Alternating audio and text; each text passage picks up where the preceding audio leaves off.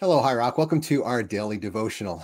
We are going to skip over chapter 46 and go to 47. 46 really picks up on and develops a few of the themes that we've been covering in the past few chapters. And so we're going to pick up on 47 now, where God is addressing Babylon, the kingdom that's going to be conquered by Cyrus so that the Israelites can be freed. So we are in, in Isaiah chapter 47, starting in verse 5 and following, where we read this. O beautiful Babylon, sit now in darkness and silence. Never again will you be known as the queen of kingdoms. For I was angry with my chosen people and punished them by letting them fall into your hands. But you, Babylon, showed them no mercy. You oppressed even the elderly. You said, I will reign forever as queen of the world. You did not reflect on your actions or think about their consequences. Listen to this, you pleasure loving kingdom living at ease and feeling secure.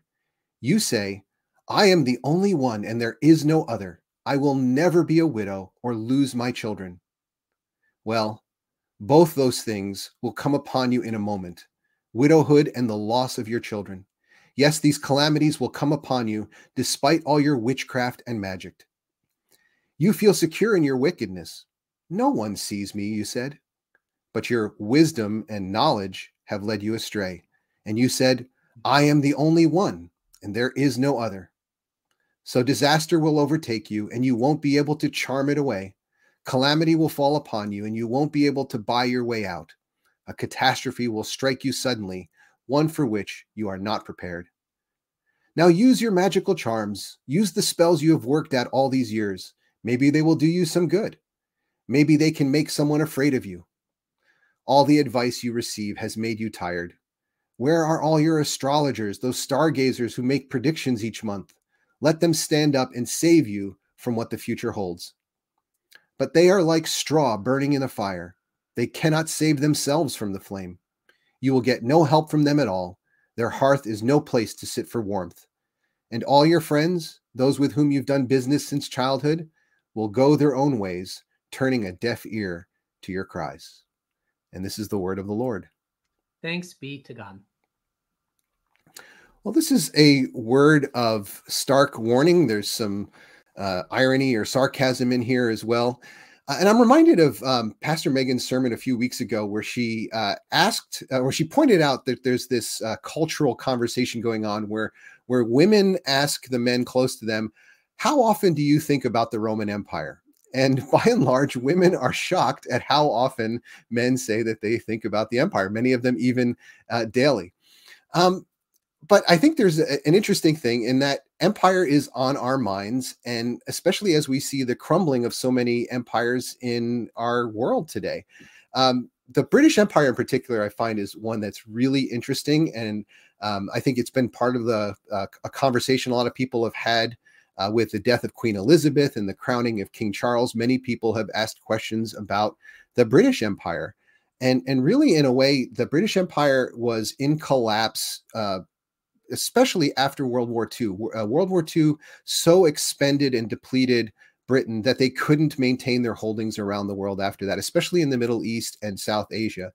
And I think a lot of people are now asking the same question about the United States. You know, it's it, it's an empire mm-hmm. in terms of soft power, but I think the comparisons are, are valid. Is the U.S. falling apart from within, or will it persist far into the future? And, and I think it's hard for any nation or any people or any business or any organization to consider how it might be falling apart in the moment. There's always these blinders. And Babylon was no different. In verse 7, uh, it says that you said, I am forever the eternal queen, but you did not consider these things or reflect on what might happen. And Isaiah specifically draws out two sources, uh, draws attention to two sources of, of their blindness. That first, there was a false perception of security. Um, they, they thought they were safer than they were. And second, there was a preoccupation with their own pleasure, their self indulgence. And so they didn't have attention for anything else. In verse 8, he says, uh, Now then, listen, you lover of pleasure, lounging in your security and saying to yourself, I am, and there is no beside none beside me. I will never be a widow or suffer the loss of children. But both of these will overtake you in a moment on a single day. Um, and in addition, one other thing, uh, in addition to the pride and false sense of security and the endless self indulgence, uh, God reveals uh, a, a, kind of more um, pertinent uh, source of their downfall. Uh, right in the beginning, in verse six, he says, uh, "He says, I turned my people over to you for punishment, but you showed them no mercy, and even with the elder, you, on the elderly, you laid a heavy burden." And so it was this lack of mercy that was at the heart of why God is going to remove them from their position. In all of this pride and self focus, Babylon could not see that their power came with a responsibility to care for the last, the lost, and the least, like we like to say.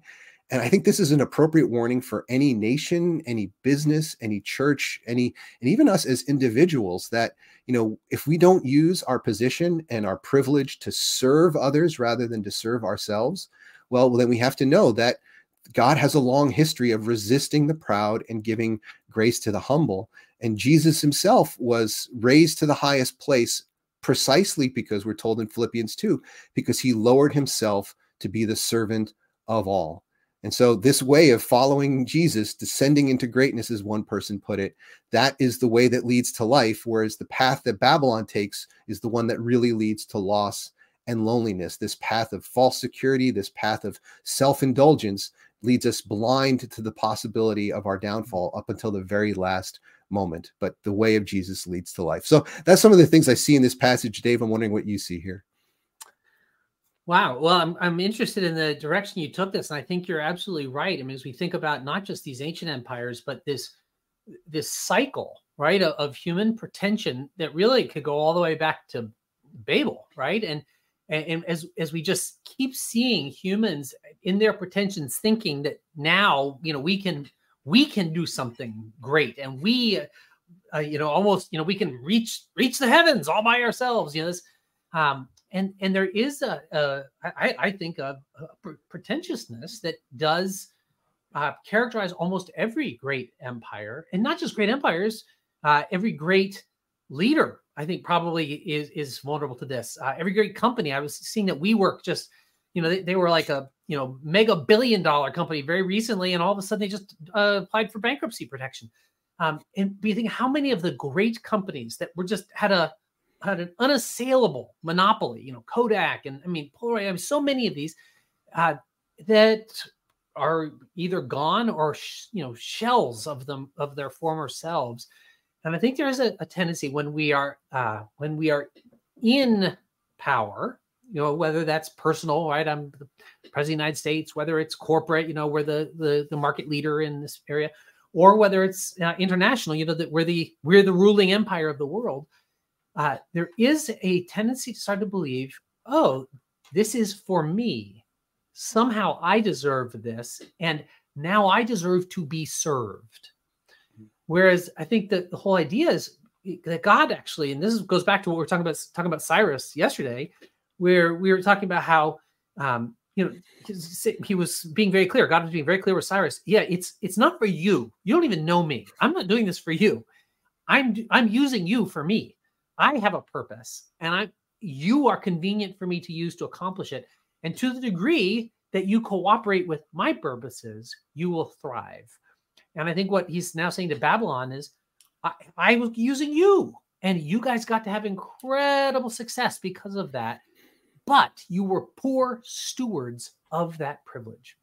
Hmm. And you, you did not use it to serve me or to serve others. You used it to make everyone serve yourselves. And as a result, I'm now taking this away from you. Uh, and then I think, you know, as we kind of move forward, all of these great empires that just seemed like, right? I mean, Rome thought of as the eternal city, right? It could never be be dethroned. And then we think of the same thing with, with so many of these empires since, right up to the United States. You know, we have been the only superpower really since the collapse of the Soviet Union. And so there's this way that I think that you know for the last 30 years we've sort of have thought of ourselves as being this unassailable you know we can't be touched. But i mean i, I was just thinking about what you were saying and, and looking i mean starting verse 8 listen to this you pleasure loving kingdom living at ease and feeling secure. Could god not be writing this about america? You say i'm the only one there is no other well we were the only one for a while. There was no i will never be a w- widow or lose my children. I just, you know, so I'm thinking about that. Well, widow, right? Who's the the husband? God. That you know, that's the kind of metaphor we keep seeing it, and that there's this way that that God was had been in partnership with Babylon. God had been in partnership with Cyrus. God had been in partnership with the, the nation of Israel. God had been in partnership. And and they kind of think, oh, I'm never going to lose all that status. I'm never going to lose all that privilege. And all of a sudden, there's widowhood.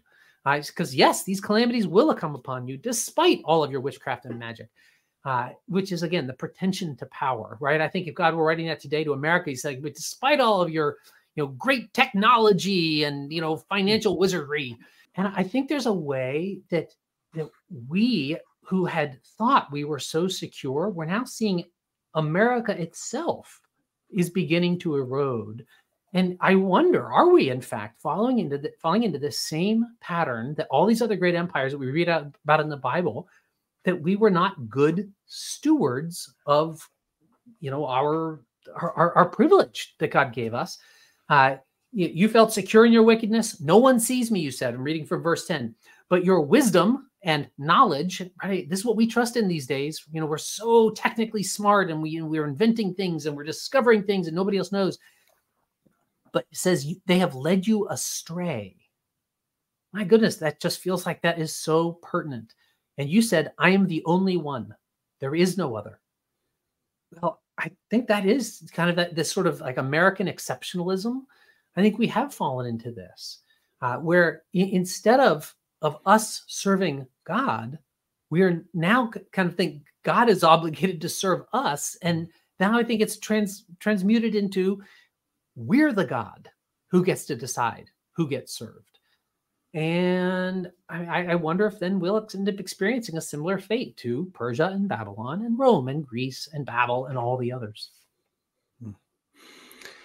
I mean, it'd be nice if uh, someone could figure out. Well, we don't have to figure it out, but if someone could finally break the cycle, uh, break the wheel, and and uh, and choose a different path to go a different way to become the ultimate servant rather than the ultimate master. Well, and isn't that the story then of Jesus, right? That God mm-hmm. finally has to do it. God finally has to come and become the ultimate servant in order to break this cycle.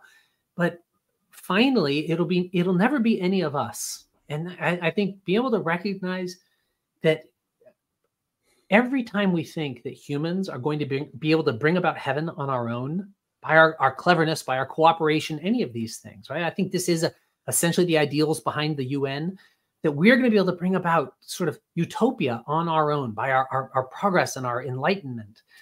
And I just think we underestimate all of our of ourselves, our own propensity to sin. And I think that we have to hold on to the reality of yes, we are created in God's image, right? Genesis chapter 1 and 2, and we are fallen, chapter Genesis chapter 3. And if we don't hold both of those things together, universal human dignity and universal human sin. If we don't hold those things together, then we're going to have a distorted picture. Hmm. Well, with all that in mind, let me uh, close this in prayer. Our good and gracious God, um, help us to realize in our individual lives, in the groups that we participate in, in our nation, in whatever situation might be, help us to realize the privilege and position that you have given us and Lord, help us to see these things for what they are as gifts that you give us so that we can become givers. You are the ultimate giver, and you invite us to participate with you in blessing the world. So, Lord, help us to see your gifts as precisely that the opportunity to become givers ourselves. And do not let us fall into this trap, this temptation that we keep falling into to see these gifts as something for our own pleasure. Lord, help us to follow the path of Jesus who poured himself out in giving life to all so that we might be with you. In Jesus' name we pray. Amen. Amen. Well, friends, we're so glad to have you with us this week, and we look forward to uh, with you on Sunday, and then we'll be right back here to open up God's Word on Monday morning again.